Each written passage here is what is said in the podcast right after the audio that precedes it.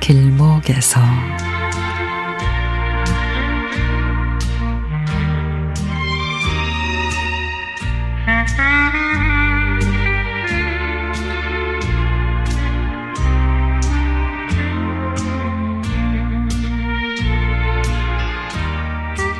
추석을 앞두고 오랜만에 자식들 볼 생각에 아픈 몸을 이끌고 조금씩 준비를 하고 있었는데 아 세상에 어쩌냐게 큰아들이 전화가 와서는 코로나 걸려서 갈 수가 없다고 둘째 아들은 또 가족이 몽땅 코로나 걸려 이번 추석에는 못 오겠다고 그러는 거 있죠.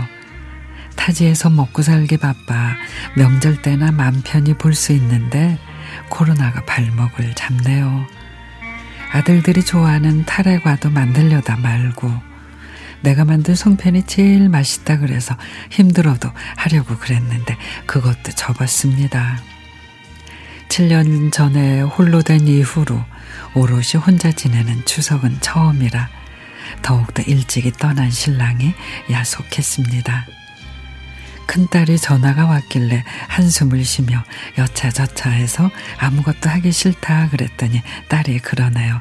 아이고 눈에 안 봐도 뻔하네. 아들들 기다리며 이것저것 주려고 다 펼쳐놨는데 못 온다고 하니까 망연자실에 있는 모습. 올해부터 우리 집도 성묘 가기로 해서 차례 안 지내니까 내가 일찍 갈게요. 나랑 둘이 성묘 가요. 야, 난 무슨 여자들끼리 무슨 산소에 가냐? 다른 집은 자식들이 와서 북적거리는데 우리 집은 썰렁하니 남들이 뭘 하겠어? 손서방은 뭐 한다니?